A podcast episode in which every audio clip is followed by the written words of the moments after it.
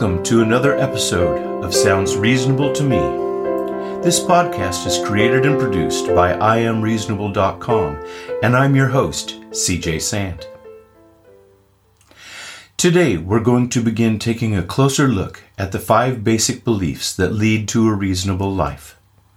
The first belief is let go of mythology, superstition, and fear. Notice that it says to let go. It does not say abolish. It does not say wipe out. It does not say disprove. It simply says let go. And this is on purpose. Reasonable is not an evangelical movement trying to justify its way of being by demonizing or belittling the beliefs of others. Whatever people choose to believe in, that should be their business and none of ours. We choose to let go of mythology, superstition, and fear in our journey towards a more reasonable way of being, and that is our business.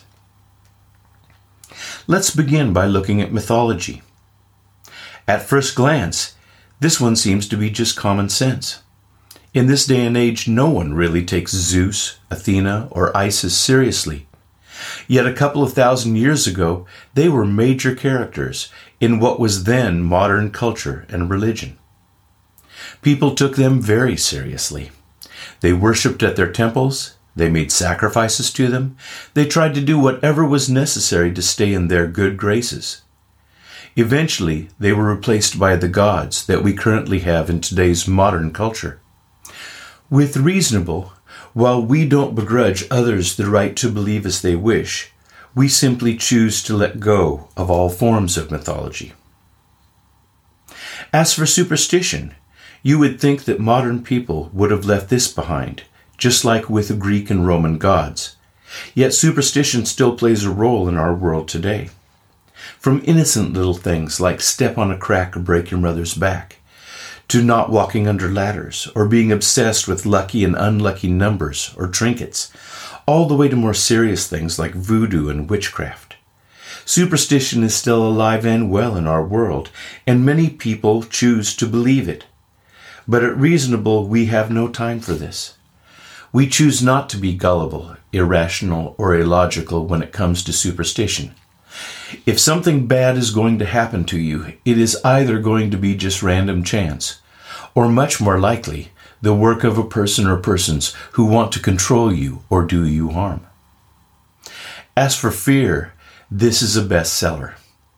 If one has any contact with their community, the media, news outlets, the internet, or advertising, fear-mongering is something people must deal with on a daily basis.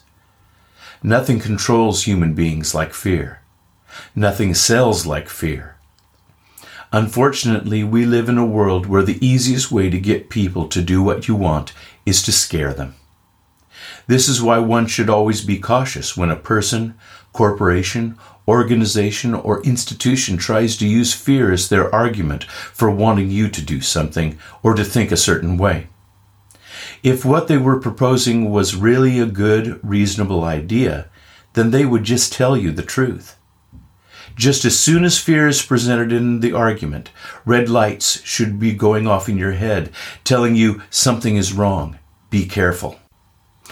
A great example of this is in Disney's movie Beauty and the Beast. Gaston, the bad guy, whips up the locals by telling them that the beast will come after their children, that they won't be safe until his head is mounted on his wall. He gets them all terrified, and the next thing you know, all the villagers are following Gaston to the beast's castle with torches and pitchforks, ready to fight, shouting, "Kill the beast!" As they march, they sing a classic telling line. "We don't like what we don't understand it, and it scares us." Think about that one. Now, step back from all the excitement and hysteria and remember why they are doing this in the first place. It's because Gaston wants Belle. That's it. If he had just been honest with them and said, "Hey, the girl I like might want to marry someone else instead of me. Want to come help me kill him?" the villagers would have just laughed in his face, as they should. But now, think of some events in our own world just in the past 20 years. Leaders have told us scary stories to get us all excited about taking certain actions against a certain bad guy, only to find out years later that they weren't telling us the truth either. It's an interesting strategy. So, to recap, the first reasonable belief is to let go of mythology, superstition, and fear. Thanks for listening to this episode of Sounds Reasonable to Me. Sounds Reasonable to Me is an IAmReasonable.com production.